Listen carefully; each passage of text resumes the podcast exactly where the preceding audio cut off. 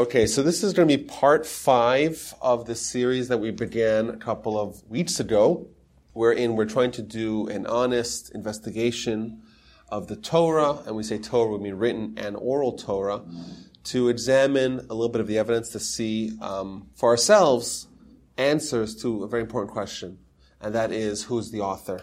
Uh, like I've said before, I'll say it again, it's a question of vital importance to us to know who authored the Torah if it's the Word of God, then it is not up to us to amend it.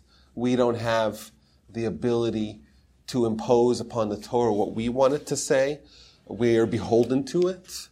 Uh, and also, it's remarkable to think that if the Torah is indeed divine, like I believe it is, and we've demonstrated previous weeks, then we actually have the instructions of how to maximize our life and our experience here from the creator of heaven and earth himself, the creator of us, the creator of the world around us. It's just incredible just to think about that. We have instructions from the original manufacturer, not third party, the original manufacturer of this universe and of us. We have instructions as to what it is we should do with our lives. Uh, and conversely, if, like some people mistakenly and erroneously think, if the Torah is a product of man, then we, the first thing we should do is discard it. Because it's going to muddle with our uh, journey and our approach and interest in, try to, in trying to have um, a maximum experience in life. So I want to go through some of, in, in detail, some of the um, pieces of evidence a little bit we touched on in previous weeks, but also we're, we're going to go further into looking at some of what's called the oral Torah, which again, we have to dispel some misconceptions. It's not some sort of body that was invented by rabbis. Rather, it's part of the original Torah together. They're, they're, they're inextricably uh, linked. And we're going to examine some statements that were told in the oral Torah as well, and we'll find uh, a common uh, a common theme, a common trends wherein there are things there that are just remarkable that the authors knew so long ago. Okay, so we read in Genesis, this is when Abraham and the Almighty are making their pact. So if you read the stories, there's several times where Abraham has prophecy and he's told, your children are going to be an eternal nation and it's going to be wonderful. You have the line of Israel and you have the mitzvahs and etc. But this is a verse that really sets a high standard of what the Jewish people are going to be. Quote, and I, sta- and I will establish my covenant between me and you and your descendants after you throughout the generations, an eternal covenant to be your God and, and the God of your descendants after you. We're told we'll be around forever. We're going to have a special relationship between us and the Almighty, not from, from beginning with Abraham, going to his descendants, all the way to us. What happens if the Jewish people cease to exist? Then this prophecy, this prediction is proved false. If this prediction is proved false, then of course we know it's not from God because God makes predictions that are accurate. Okay, so we see, and as far as we know, you know, till this day, we're around, we're still here, we're still, we're in a Jewish community center of sorts, and we're studying Torah, so that part's been true. Uh, additionally, we're told Leviticus, and of course, there's many other examples. I'm just picking out a few. Uh, now this is going the way, even when things go bad for the Jewish people, the Almighty is not going to destroy us. Yet even so, even while they are in their enemy's land, when we're in our enemy's land, which of course, as we know throughout history, is something that we did quite often, I will not reject or spurn them, lest by wiping them out, I make void my covenant with them. So the Almighty is saying, if I destroy them when they're in the foreign land, then I am encroaching and infringing my commitment I made to Abraham. I told Abraham the people are going to be around forever. And if I destroy them, well, I'm going against my word. Uh, for I am their God, I will remember them because of the covenant I made with their forefathers, whom I brought out of the land of Egypt under the very eyes of the Gentiles, so that I might be their God. So we're told very clear in the Torah. This is two examples. There's many other examples. Certainly, if you look at the books of the prophets as well, even though it's not quite our subject right now, you'll find many examples of the fact that we are predicted to be in an eternal nation. Now, to be in an eternal nation in itself is not such a well, it's still a rare phenomenon out of all the nations in history that have lived. It's kind of rare because nations come and go, even empires that are very mighty and span a tremendous amount of, of land and territory and resources and influence, they usually peak and then they start to, to, you know, to recede. Uh, but the idea of, of, a, of, a nation that's been around for as long as history can remember is in itself is, is fairly unique, but it's not. We're not the only ones. Uh, you know, the the Chinese arguably uh, they've been around for as long as history remembers. Uh, the Arabs, in some iteration uh, or another, have been around for a very long time. Uh, one could argue that the the Indians as well, Indians not the baseball team and not the American Indians, the Indians in, in India uh, as well. However, what you'll notice is that uh, they all share commonalities. Number one, they have either tremendous numbers, which would contribute to being around forever, because if you're so big, it's hard to uh, be drowned out. It's hard to have your influence uh, muffled because you're so much, you know, you have so many more people, the population is so much bigger, and thus you'll drown out any voices or any uh, influences that will try to diminish your power. But also, you'll find that there's going to be large amounts of stability. You'll have uh, isolation, like the Chinese and the Indians. They're in isolation. They don't really interact so much. Uh, well, of course they do, but uh, over the course of thousands of years, uh, relatively less encounters with uh, with other cultures and other countries, and they have language and borders and stuff like that. Uh, however, the Jewish people are a nation that is not large a number.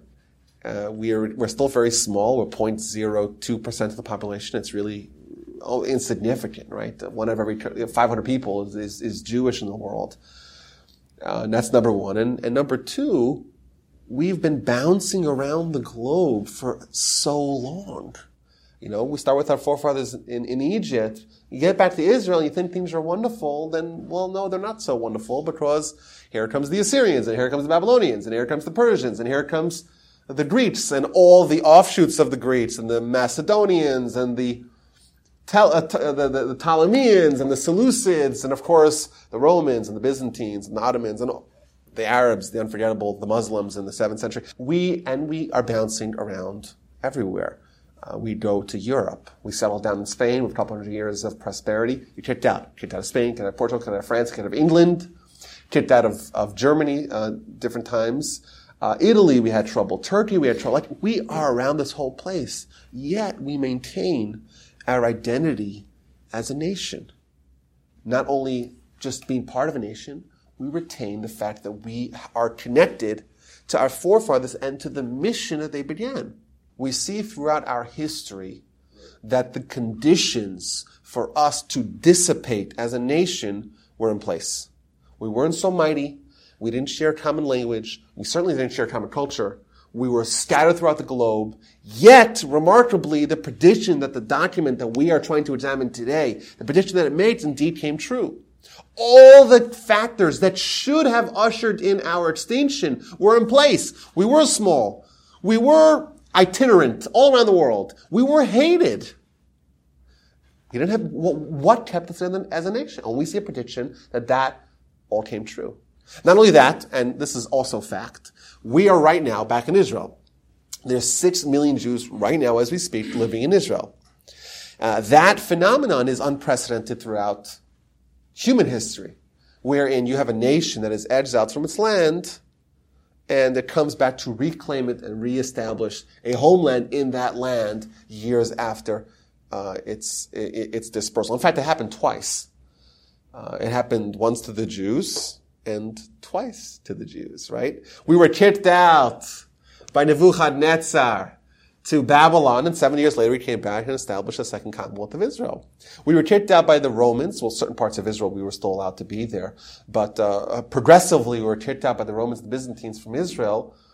And of course, there were still some Jews living in Israel for the past 2,000 years, but the Jewish center of life was elsewhere.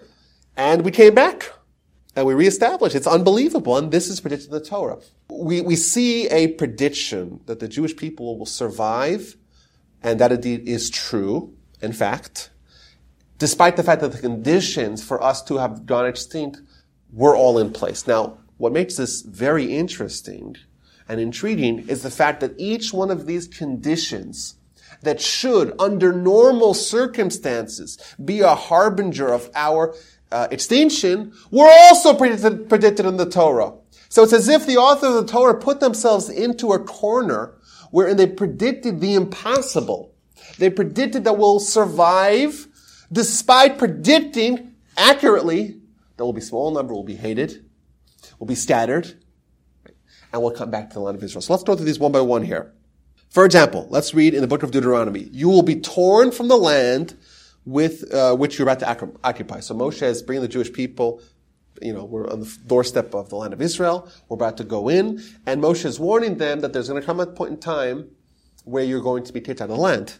And God shall scatter you among all the peoples from one end of the earth to the other, and there you will serve other gods of wood and stone, whom you and your forefathers have not known. Among those nations you shall find no repose, not a, not a foot of ground to stand upon, for there the Lord will give you an anguished heart and wasted eyes and a dismayed spirit. This is from Deuteronomy, from Devarim, chapter 28. Once again, we're predicted, predicted on this, that will be scattered throughout the world. As we demonstrated prior, like this is indeed true. Like, eh, you name a place in the world, we were there. We spent time there. There was a hundred years of, of Jewish life, at least that, uh, that, you know, that we were there, we flourished, we kicked out, and, and the cycle continues. Another verse, this is from Deuteronomy chapter 29. And Hashem removed them from upon their soil with anger or with wrath and with great fury, and cast them to another land as this very day. So, we're about to go in the land of Israel. Moshe is telling the Jewish people, prediction before these events happened, you are going to be kicked out of the land. And by the way, those people who have doubts as to when this book was written, everyone agrees that the Torah preceded. Uh, certainly, we have we have copies of the Torah that are 2,300 years old. So clearly, these all preceded the second expulsion of the Jewish people from the land of Israel. So you say, you know, maybe it was written afterwards, and now almost everyone agrees that it preceded the first expulsion. But it certainly preceded the second expulsion. So this is fact that this, these predictions happened before the events that they describe to have happened. And the question we really have to ask ourselves is it possible for a human to get so lucky and to be so foolish yet so genius at the same time? To be foolish to paint themselves or to, or to put themselves into a corner wherein making predictions and standing out on a limb to write that we'll be eternal nation despite all the, the fact that history may throw us a curveball. But not only that, to accurately predict every curveball that it will throw at us.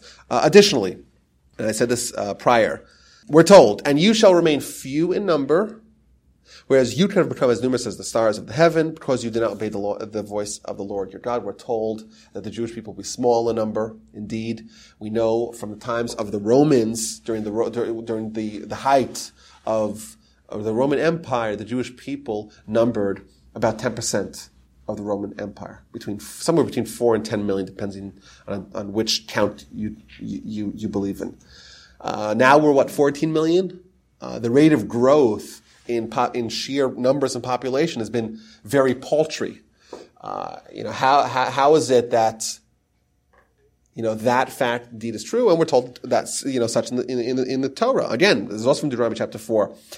God will scatter you among the nations. Once again, we're predicted that we will uh, be cast throughout every part, every nation of the world. And only a small number will remain among the nations where God shall lead you. We're told that will remain few in number and be scattered and will remain eternal.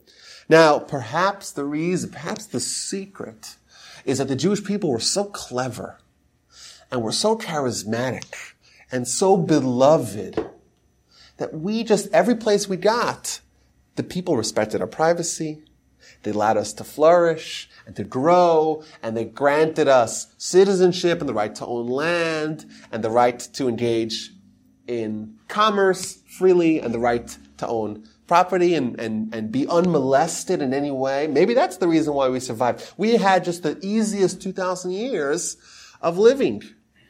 Uh, but indeed, we know that's not true. We know if you just read any, any book of, of, of Jewish history, just have a cursory look at any time, any date in history, and you'll find that the amount of anti-Semitism and pogroms and autos da fe and expulsions and uh, blood libels that we have suffered as a nation is astounding.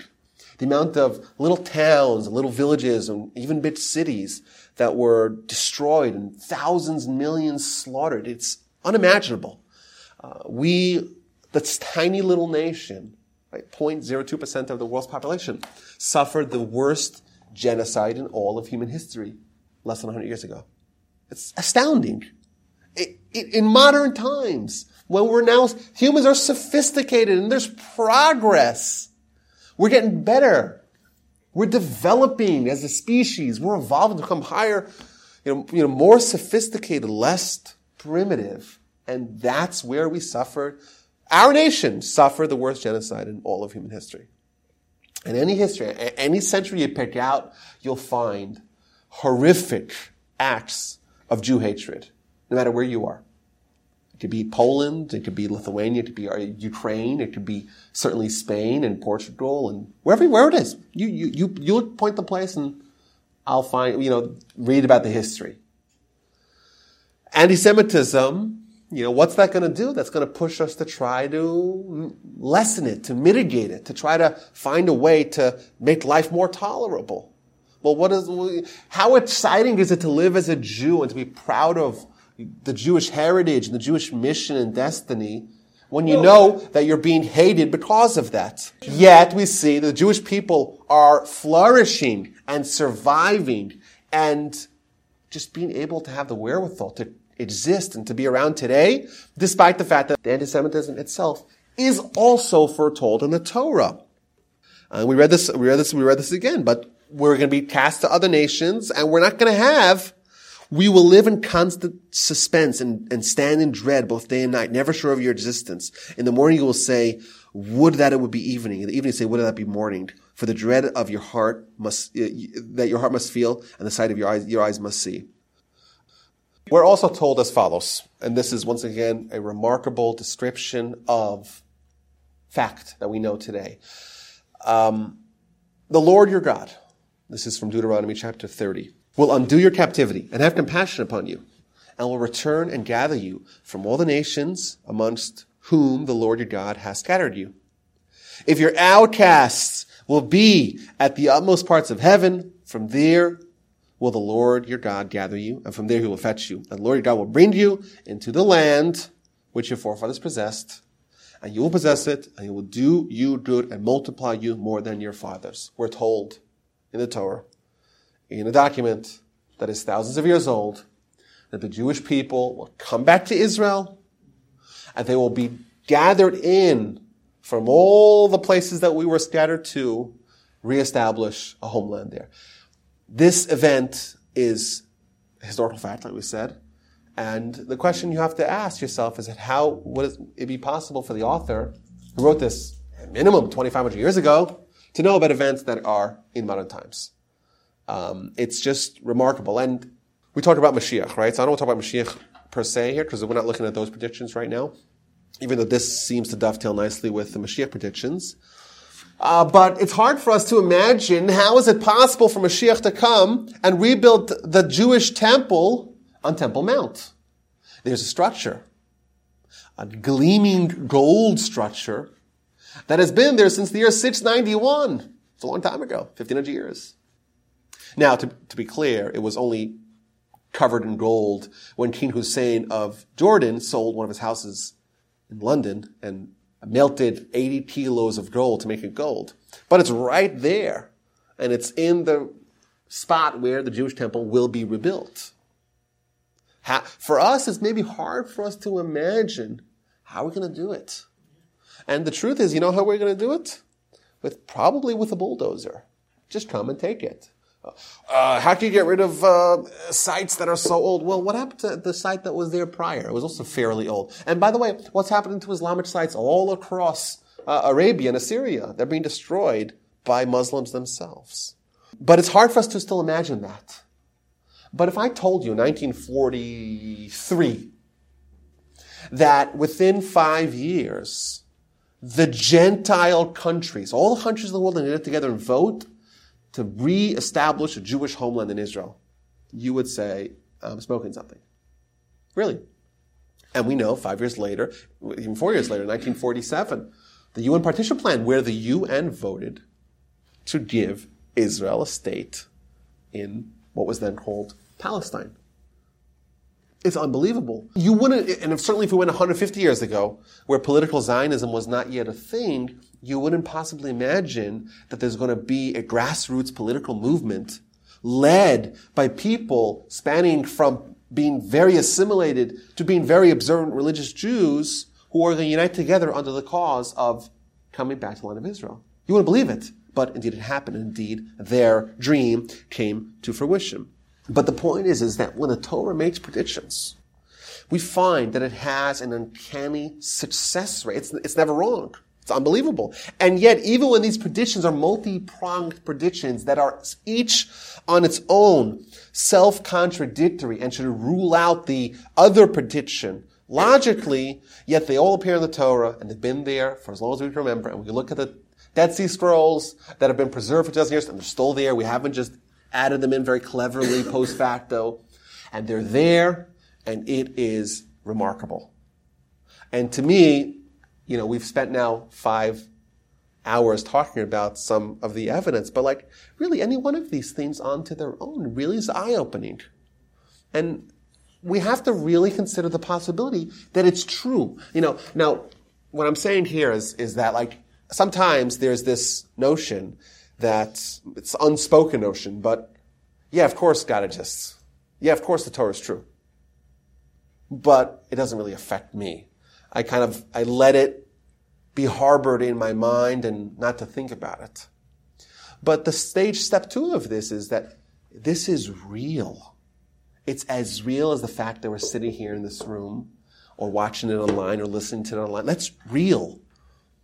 And it has ramifications and implications and it has joy and, and trepidation mixed together. The fact that we know that there's a, a living God that is involved with our lives individually and as a nation. And we can communicate him to him when we talk. We could pray and he listens. Like that's, and that's real. Like as if I talk to my fellow, I talk to my spouse and my kids or my colleagues and my coworkers and they listen to me. I could talk to God and he listens to me too. Like that's kind of taking it to, to the next stage in reality. And to me, I think like you know, maybe the hope is, is that after we really examine some of this evidence, we look at our relationship with Torah and with God in a different light. It's not just something, yeah, I'm a card carrying believer. A lot of people are card carrying believers. They carry the cards, but does it really affect who they are? Does it impact their behavior? Does it influence the way they prioritize life? Because if you, if God is a fact and the Torah is real, and you don't make it a priority in life, well, that shows that you don't really believe that it's true. Because if it really was true, it would be certainly a priority, but logically it ought to be the priority of your life. Because it's real and the ramifications are enormous. And my actions are amplified the meaning behind them. Because you know, I have to make sure I'm doing what, what, what's demanded from me. And that really makes it a little bit uncomfortable. Whoa, whoa, whoa, whoa, whoa. It's nice to have a nice academic discussion. Don't make, don't make me force, force me to change. That's doing a bit too much. Right? But logically, we have to realize that we're trying to, we're, we're being very cold and calculating here. We're just examining what it says. And we're questioning, like, is it possible to concoct a scenario in which the human's the author? I don't think it is. Okay, so we have a divine author. We have to really examine what the, you know, we find a story with Rabbi Akiva. Rabbi Akiva, he had a method of Torah study that was super annoying. Why? Talmud says that he would go to his teachers and say, Aleph zu lama bet zu lama he would ask about every single letter in the Torah. This aleph, why is it written? Why couldn't it, it say the message without this aleph? Which is annoying, right? Because you have to like really think about every little minute detail. But every letter is a letter from God. And thus, it can't be that it's random. It can't be that like, well, it doesn't, doesn't really matter like how it's said or how it's phrased. Yeah, obviously it does if it's from God. But to us on our levels, we have to really examine our behavior, our life, but certainly our priorities. If God exists, like most of us, or I think all of us here believe, and the Torah is true, like I think we've tried to demonstrate using just the contents of the Torah and our own logic to demonstrate, logic to demonstrate, okay, so what now? And how do we make sure that we're prioritizing our life and living our life uh, to the max? I want to also throw in some other interesting things here. We have uh, the oral Torah. So the oral Torah, it's a little bit of a misunderstanding as to how it works.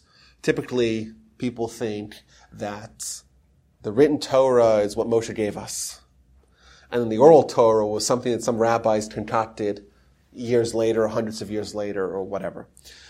Now, the truth is that what Moshe gave us predominantly was the oral Torah. The Moshe, at the end of his life, last week of his life, he's writing Torahs and giving one to each tribe, having a 13th scroll kept in the archives for the whole nation. But over the 40 year period when Moshe, Moshe is teaching the Jewish people Torah, he's teaching them, you know, what, what is Torah? The Almighty's instructions for life. You know, so what does tefillin look like? And how do you make tefillin? And how do you wear tefillin? And how do you strap tefillin? And what, you know, all those questions. What are the scrolls that go into the tefillin? And how many compartments are there the tefillin on the head and tefillin on the arm? That's what he's teaching us.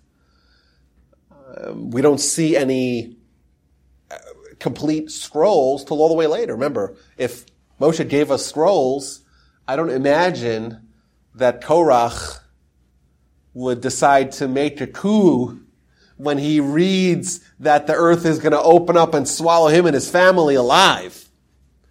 Right? Obviously, the narrative parts of the Torah came later.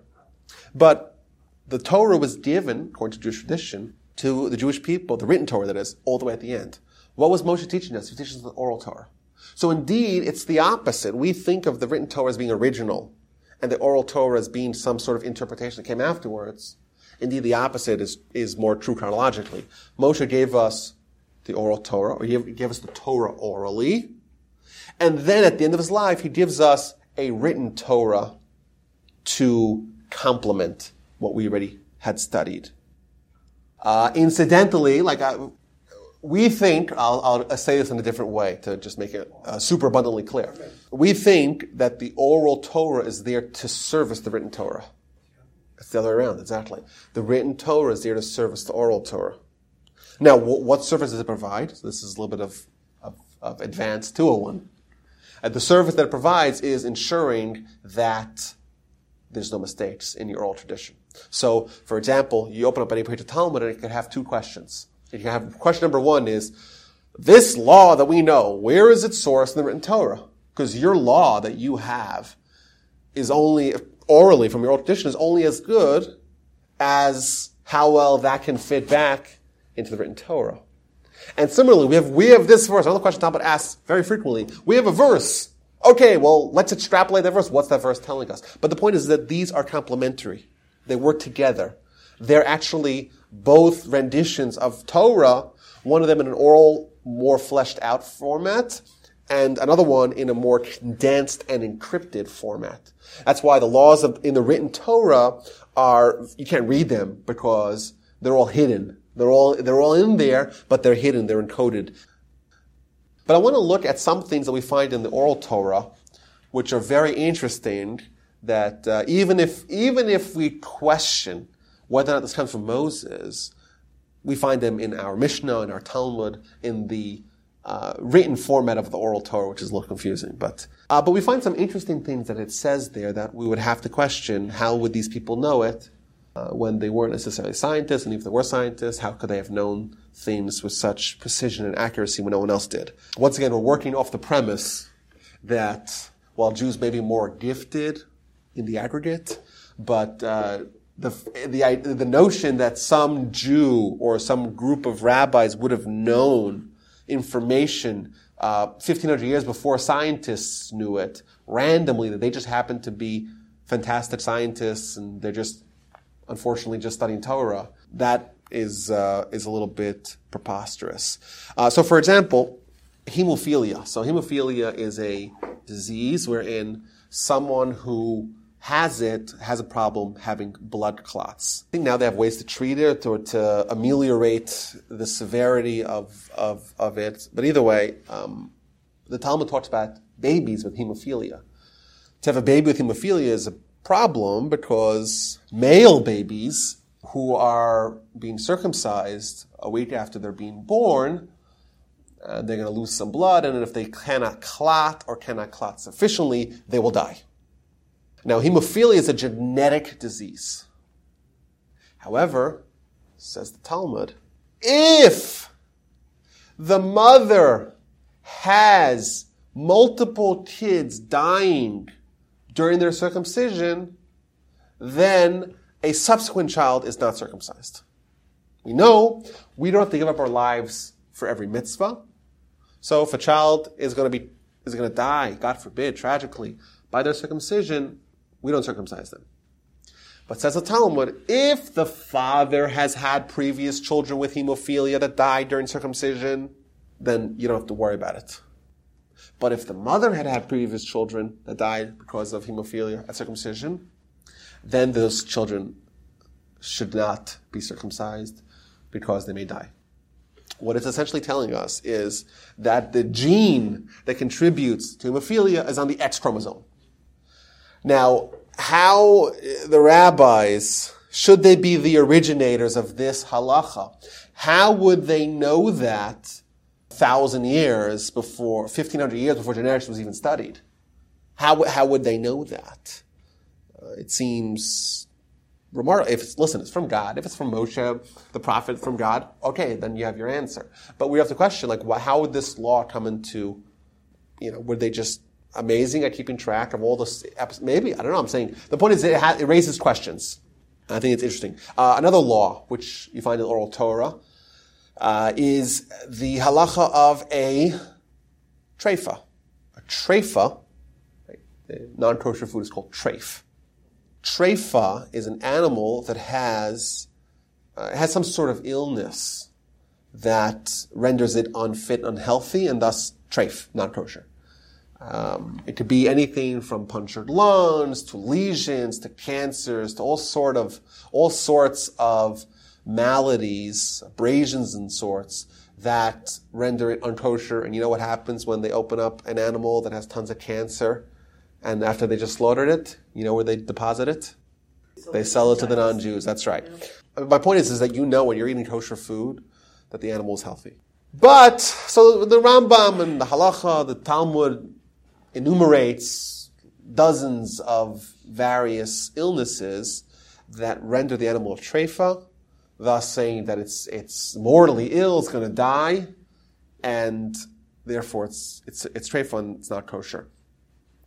However, the Rambam Gemara points out that if the animal is missing a significant chunk of its liver, it's still kosher because the liver regenerates. Somehow, the Talmud knew that the liver is the one, maybe this, I think there are a few others, but is one of the internal organs that will on its own regenerate. So even if an animal right now does not have a liver that is big enough to suffice for its continued survival over an extended period of time, but it's enough that it will regenerate and thus over time the liver will get bigger and stronger and will allow for its uh, continuous survival and thus it's not a treifa. That's just a remarkable little idea that they knew so long ago when, from my understanding, this was only found out by the rest of the world like 1500 years later, which is pretty interesting. Another example, the exact length of a lunar moon, of a lunar month, sorry. Um, the Talmud is obsessed with this idea. Um, Jewish law really uh, revolves around the calendar, right? If you don't have a correct calendar, you don't know when Yom Kippur, Rosh Hashanah, Hanukkah, Sukkot, Pesach, all these holidays are, you're really handicapped as a religion, certainly as our religion, which pays, places so much emphasis on holidays. So uh, there's big parts of the Talmud that deal with how do we ensure. Now we have a problem also. We made our life a little bit more difficult because we actually decided, Torah decided, that we follow a lunar month but a solar year. Now this is a little confusing, a little inside baseball because a, a lunar month is shorter than a solar month. A solar year is the solar year divided by 12. So we end up with 365 days a year, plus every four years, roughly, we add another day.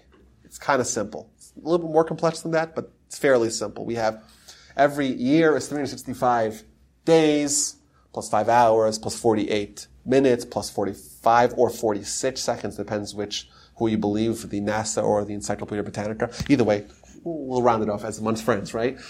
Um, fairly simple. You have about a quarter of a year, a quarter of a day added every year. You add every four years of the day, mazel tov. Every 100 years, which is every 25, four years, you don't add a day to make up for the fact that there's 12 minutes missing, but every 400th year, you do add a day. So it all evens out, basically. But that's fairly simple. Now we have a mitzvah in the Torah that says that we have to celebrate the holiday of Passover in the spring. That tells us that we have to find a way to use a solar year, however, to balance it with a lunar month. Lunar month, how long is a lunar month? So this is what the Talmud says. A lunar month is 29 days, 12 hours, and then no less than 793 chalakim. A chelek is a section of an hour, wherein they take an hour and divide it not into 60 minutes or to 3,600 seconds, rather into 1080, so 1,080 chalakim, which means portions of an hour. It says the Talmud that a lunar month is no less than 29 days, 20 and a half days, 29 days, 12 hours, and 793 halakim, which comes by 44 minutes and 3.3 seconds for those doing the math at home. Now, first of all, how did it get that number? In a time where the uh, astronomy was certainly less sophisticated than it is now, much less rocket scientists, certainly in the uh, schools of Sura and Mechuzah and Pumbedisa, where all the rabbis were studying, you know, somehow they knew this number, and indeed this number lives till today. In fact, the calendar that we have till this very day that we use uh, was established in the middle of the fourth century of the Common Era by the Sanhedrin, which was about to be disbanded, and under the leadership of Hillel, Hillel II, not to be confused with his great great great great great grandfather Hillel I, who we all know uh, of standing on one foot fame. So he was the one who devised a 247 year cycle where he managed to figure out a way to add 91 leap years, 91 years out of 247, where you add another month, and it comes out that you're exactly aligned to the second, wherein you'll always have Pesach in the spring, and you could just do this for next 150,000 years, and you'll be you won't, you won't go awry. Now, that I think is remarkable because the source for the length of a lunar moon, which is the basic or the basis for this calculation, that was sourced from Moshe. That came all the way from Moshe. But even if it didn't come from Moshe, even if we want to question whether Moshe exists, let's assume we want to question that. Let's assume we're non-believers. I could point to you in the Talmud where it says that. You have to explain to me how is it possible that a bunch of very clever, albeit clever rabbis who did not have a connection and a link to God to get such an accurate, down to the second, the milliseconds, accurate, precise calculation of the length of the lunar moon. Um, to me, you know, this is just, there's a preponderance of evidence. Um, I'll give you one more, one more example here. Uh, we're told that um, of all the grains that exist in the world, the Talmud points to six grains that have gluten in it. There's only six grains, thus, that are kosher for matzah and become chametz, because in order to become chametz, you have to be able to rise. Uh, in order to be able to rise, you have to be able, you have to have gluten, because the gluten traps uh, the gas of the yeast, and thus it uh, leads to, uh, to rise. And the Talmud goes out on a limb and says that there's five grains, wheat, barley, spelts, oat, and rye, that become chametz. You know what? The Talmud was so confident that you won't find another grain somewhere. You know how many grains we have or how many different kinds of grasses that we have? Nowhere else will you find a grain that has gluten in it. That's just remarkable. How is it possible that, you know, a book written somewhere in the Fertile Crescent, the Talmud would know that, if not for the fact that they had some sort of tradition back to Moses, back to God, that said, these are the five. I created all the grains. I know that this is all we've got. And you know, we haven't found another one. I, I think that, you know, just to conclude here, for us, it's, it's hard to believe in the existence of something that's beyond ourselves, that's not playing by the same rules that we are, that's not bound to the laws of physics, something miraculous, something metaphysical. That's something that's a little bit uh, it's a little bit uh, disruptive, certainly. Um, it's uncomfortable. But I think we have to realize that no matter which avenue we take in faith or in belief or in philosophy, life philosophy, certainly, we're going to have to rely on something that does not play by the rules of physics. You know, let's say we want to reject the idea of God. Let's assume we wanted to do that. A lot of people do. Does that mean that we are free of relying on anything that's beyond the rules of physics? Answer is no. Because even if you want to concoct and develop and promulgate and posit theory, a worldview that obviates the need of a divine creator, you still have to rely on realities that are a, unprovable, and B, inconceivable within the bounds of physics that we have today. I'll give you an example. So you want to believe in Big Bang evolution, right? Those are the two pillars of how to avoid subservience to God. Who terrifying. Let's avoid that, right? Okay, so the Big Bang. Where do all those atoms come from? Where does matter come from? A fundamental premise of physics is that you cannot create matter. Yet we have matter. So regardless of whether or not we want to believe in God or not, we are relying on something else that we cannot explain and that we cannot quantify being involved in our lives. You know, we talk about evolution, right? So evolution starts from an amoeba. Yeah, single, simple, single-celled organisms. That's simple, right? Certainly compared to us, it is simple. But we're going to take that and let that evolve and evolve and evolve and evolve till we have humans and we have mice and a trillion species, which in itself is a little bit of a leap. But let's assume that that could be done, right? It can't, but let's assume it could. Without, it, well, it could if God's there behind the scenes. Or, however, how do we get from inanimate matter into any sort of amoeba or organism? You know, a cell is more complex than anything that humans and all our genius and all our ingenuity and all our engineering have possibly created. If you take all the collected brains and intelligence of all of humanity, not only the ones that are existing today, but the ones that have existed since the time, time immemorial, past thousands of years, billions of minds all working 24-7, we cannot create a single fly. One fly. You can't. And this world has billions of these kinds of things. The whole thing's preposterous, right? To, for it to happen on, on, its own. We can't even do one if we tried. Certainly it's not going to happen on its own, right? But even the most basic building block of the organisms and species that we have today, a, an amoeba, that we can't create on our own. And that cannot happen on its own. And that's even more complex than to take an elephant, take a, take a, a, a mouse and turn him into an elephant, which of course is outrageous, but outrageous without God, but to take inanimate matter and make it animate like that, uh, that's impossible. And science doesn't have a way to explain it, and evolution doesn't explain it. We have to rely on a miracle.